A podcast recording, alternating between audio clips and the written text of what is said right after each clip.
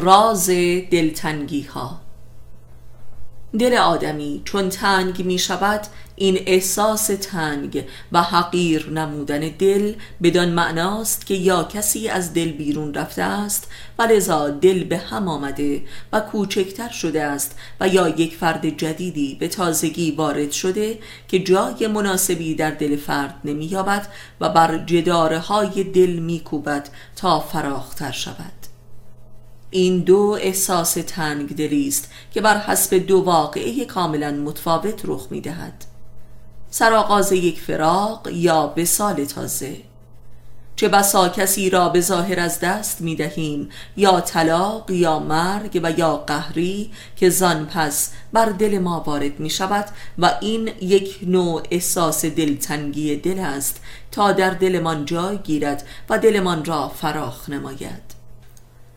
و گاه احساس دلتنگی حاصل آشنایی نوینی است که می‌خواهد بر دلمان وارد شود ولی در دلمان جای نمی‌گیرد و لذا حتی در حضورش هم دلتنگی داریم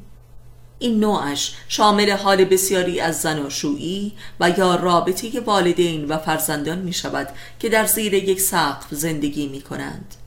و گاه کسی را ظاهر و باطن از دست می دهیم و با خروجش از دلمان جداره های دل به هم می آید و احساس تنگی می کنیم. دلتنگی اصولا در اهل دلی زنده شدیدتر است و چه بسا آدم هایی که هرگز چنین احساسی نمی زیرا کسی را دوست نمی دارند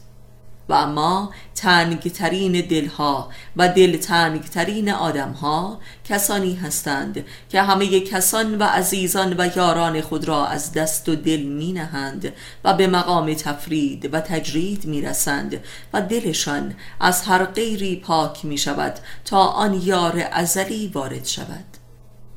تا قبل از ورودش این انسانها غرق در اشد دلتنگی می باشند زیرا در حالی که دلشان به لحاظ قدرت محبت ظرفیت کل بشریت را دارد ولی کسی در آن نیست. و خداوند به واسطه معرفت و جهادشان همه را از دل آنها بیرون می کند که لایق دوست داشتن جز خدا نیستند.